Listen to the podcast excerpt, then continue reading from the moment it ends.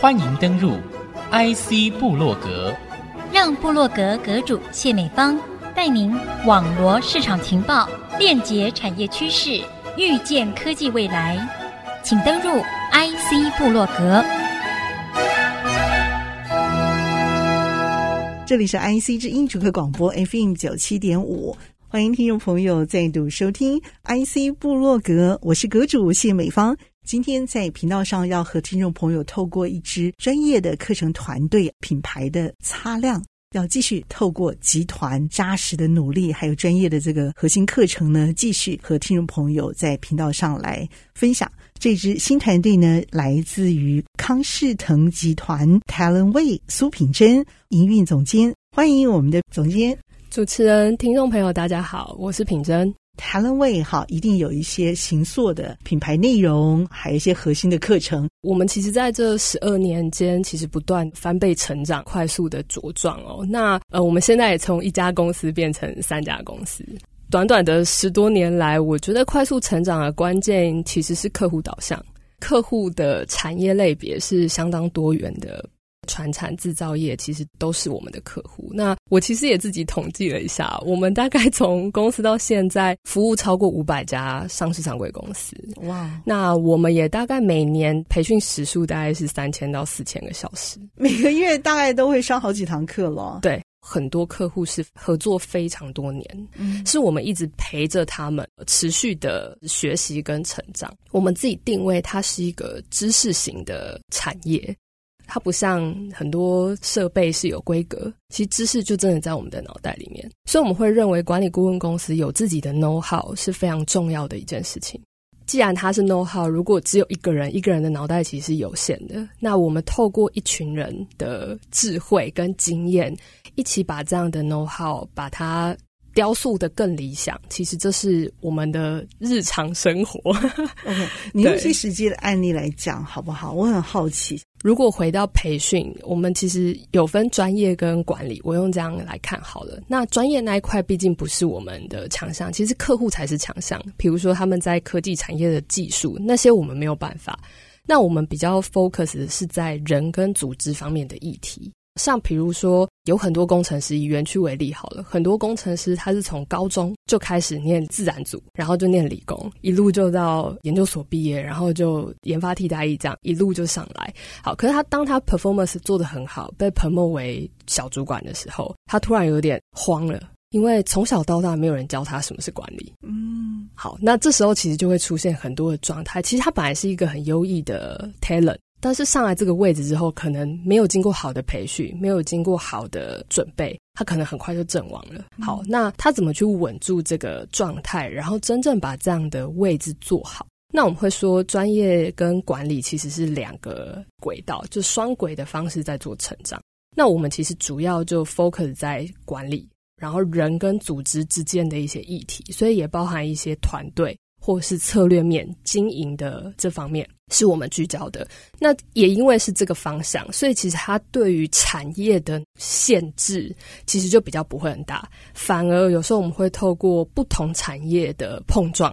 让他们去产生新的想法。因为有可能他们都会觉得嗯，我们产业就这样啊，没有其他更好的方式、嗯、可是其实这是我们讲的借鉴。跨领域是现在的一个很重要的一个趋势，你们这个部分的跨域怎么样来设计？因为组织其实就像一个金字塔，底下的人大家可能是专才，但是慢慢的往上爬，它其实是有一些共同的职能是需要具备的。不管他是 sales base 还是 R D base 的主管，他到高阶之后，他必须要拉高他的思维，来 overall 看整个经营面策略要怎么做，然后在领导跟管理方面，他可能要开始接受多元人才团队的想法。好，那那些人可能过往也许他是代工出身的主管，他怎么去接受品牌是相对是比较容错的，是比较新颖的，比较有创新的。那过去代工是没有办法接受有任何的失误或是等等的状态，其实这个对主管来说都是在心态还有一些技巧方法上面的学习。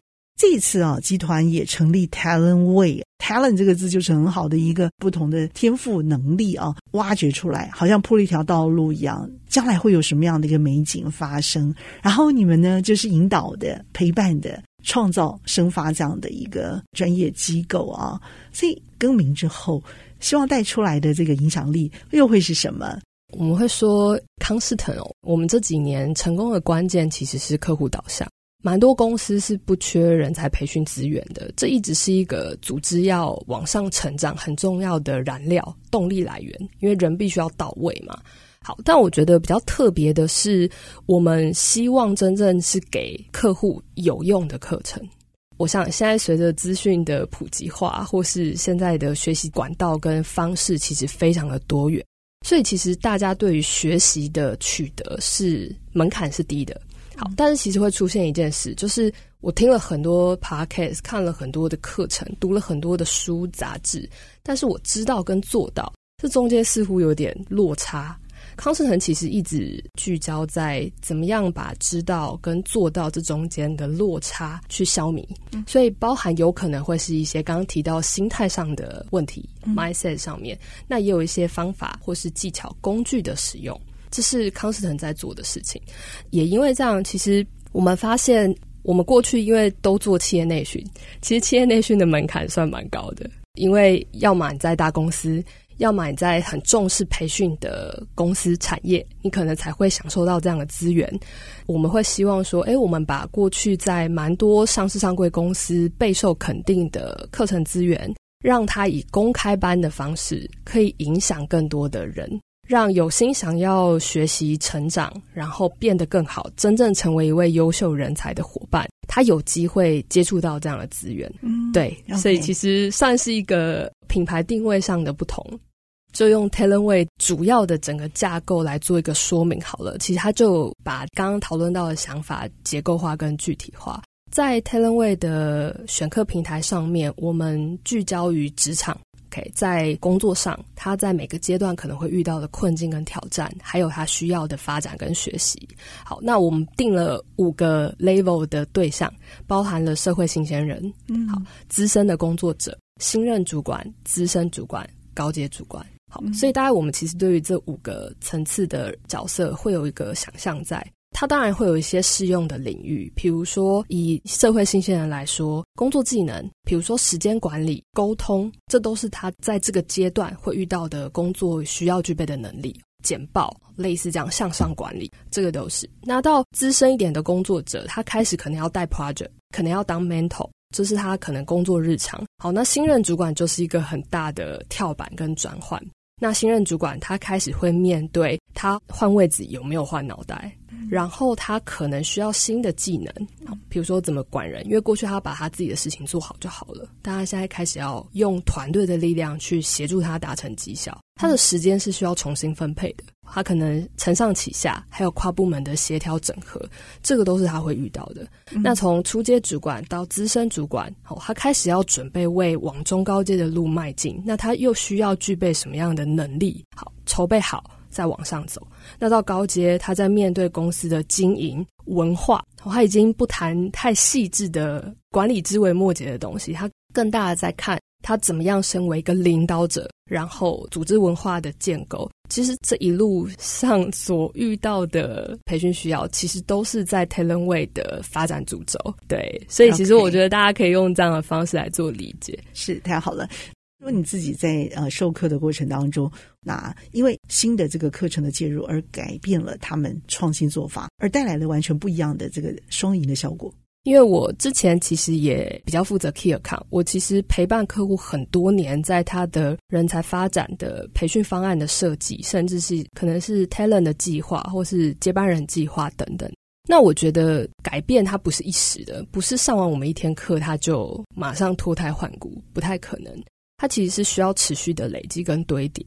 多年下来，让我很感动的是，我看到客户他本来是比较业绩导向的，那我们传说中就是业绩治百病，业绩导向或是绩效导向的，甚至他带团队带的状况很好，离职很多等等的，哎，公司会觉得没关系， okay. 非常多这样的公司，所以我会说他们在过度重视专业，甚至其实园区公司也相当多。所以过去很多公司其实是很专注在专业上面的 performance， 对，可是其实管理它是一个支持公司稳定成长、嗯、然后把内部的制度跟状态其实整顿好的关键，对，所以这个部分就是你们想要去挖掘出来，那甚至让大家去共同认识去重视的重视这个核心价值的地方，没错、okay, 没错，所以其实持续互动接触，那因为我们课程很强调有效，嗯，因为重视 performance 的主管没有效，他就甚至有些就直接离开，他觉得浪费他时间，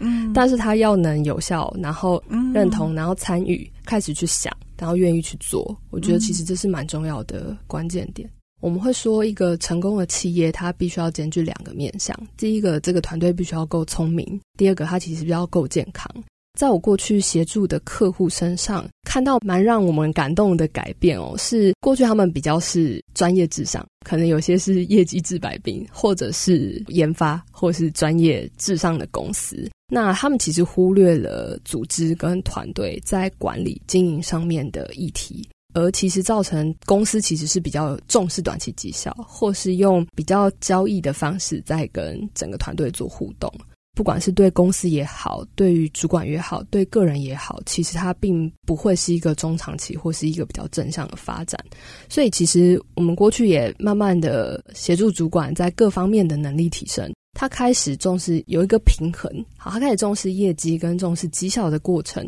他也要去重视整个团队是不是一个稳定跟持续发展的一个状态。这是我们在这两方面都会协助主管或是同仁，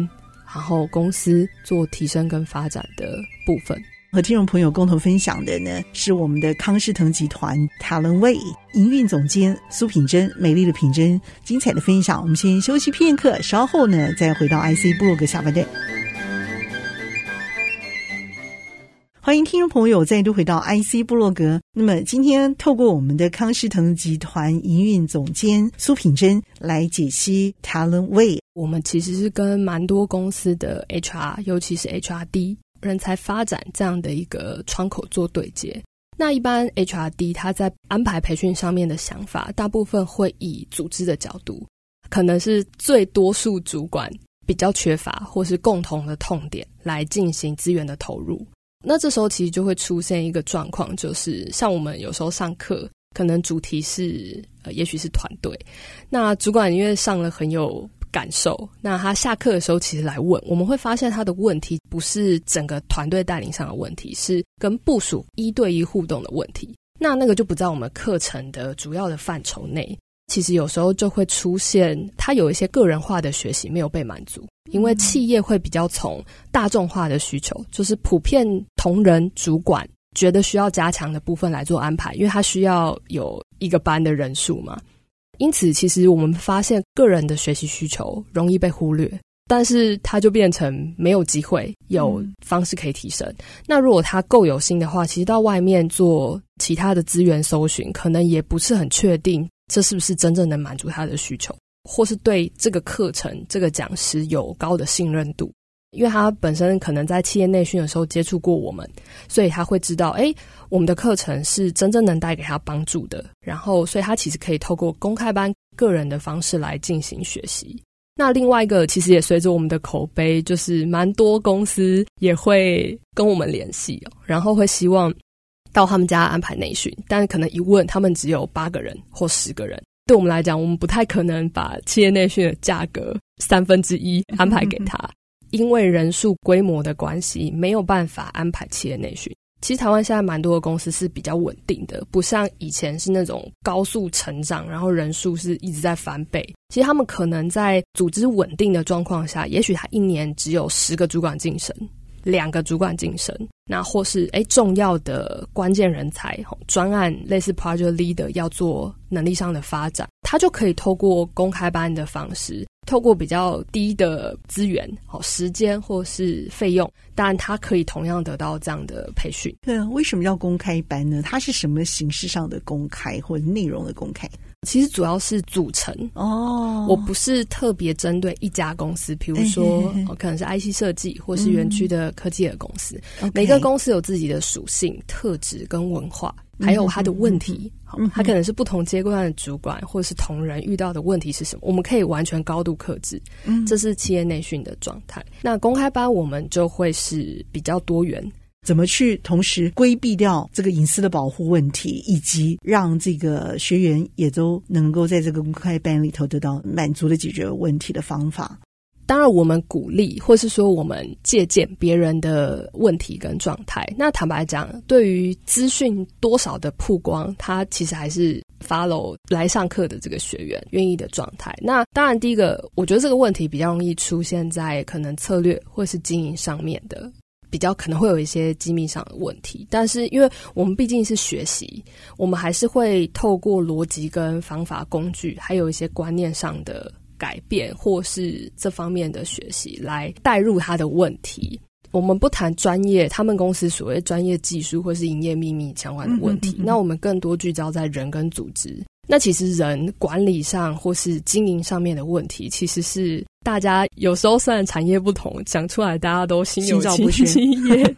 课已经上了吗？已经公开呃开课了吗？其实我们的课程一直都是哦，一直都是这个样子。对对对对对对对。哦、那因为它跟管理嘛， okay. 所以其实比如说，哎，在课堂中不做录音录影，也许他就是身为主管，他现在带领团队满腹的苦水，嗯、他在这边他就可以分享，哎，我的伙伴现在年轻人很难沟通啊。然后工作不投入啊、嗯、或是没有团队意识啊等等的管理上面或是工作上面，其实这样的议题某个程度上算是一种大家都会遇到的情境跟共同问题。面对疫情时代，一定有一些线上直播这种比较弹性的方式啊、哦，还有部分实体上课的这个方式来同时穿插进行嘛。那我们过去确实授课会比较以实体为主，因为这两年疫情的关系，有太多公司不管是上班还是培训的方式其实都改变，所以其实我们公开班是以线上直播的方式进行的。那因为我们还是很强调我们是有用的课程，所以实用落地跟解决问题是关键，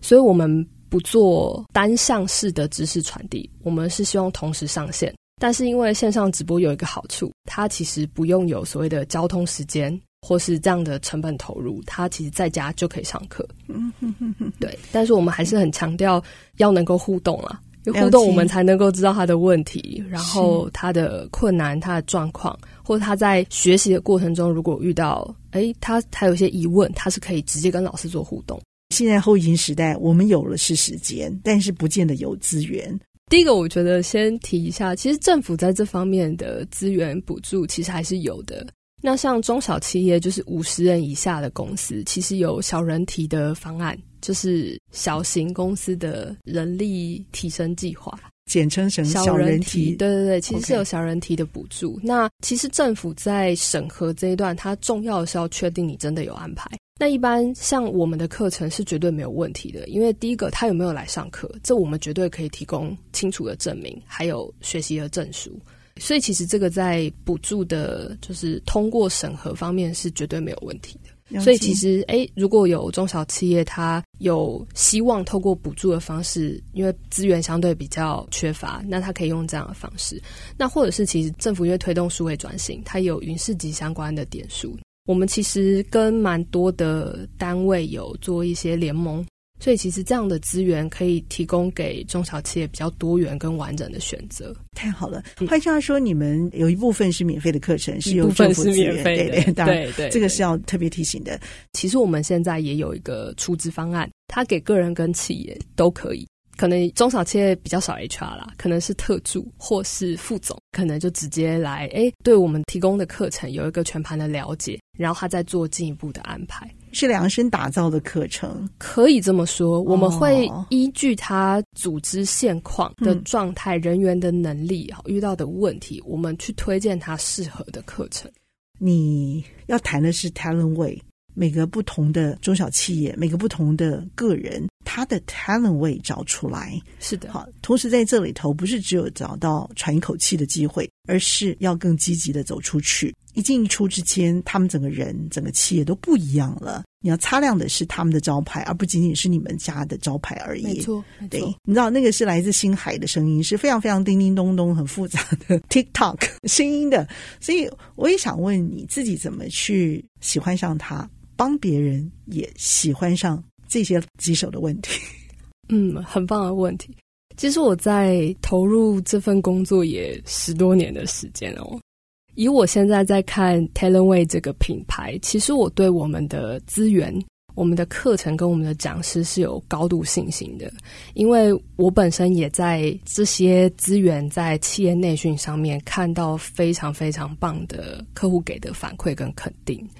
虽然 focus 在职场，但很多职场的观念、工具的运用，其实跟生活有点密不可分。那甚至我们会说，很多主管因为 suffer 在工作上，他其实没有足够的能力把工作做好，其实是影响他的生活。我们在过去企业内训帮助了非常多的主管，让他在工作上可以更到位，真正有一个好的成效。有的是来跟老师谈的时候是流着泪的。所以其实我对于这样的资源带给人、带给学习者的帮助是历历在目的，或是这真的是每天都会受到客户跟学员的反馈跟肯定。那我觉得这其实是我支持 Talentway 这个品牌，也许在一开始我们怎么样让更多人认识我们品牌这方面，我觉得是很重要的支持啊。无论是康士腾或是 Talentway， 我们的信念跟使命是创造与丰富他人的价值。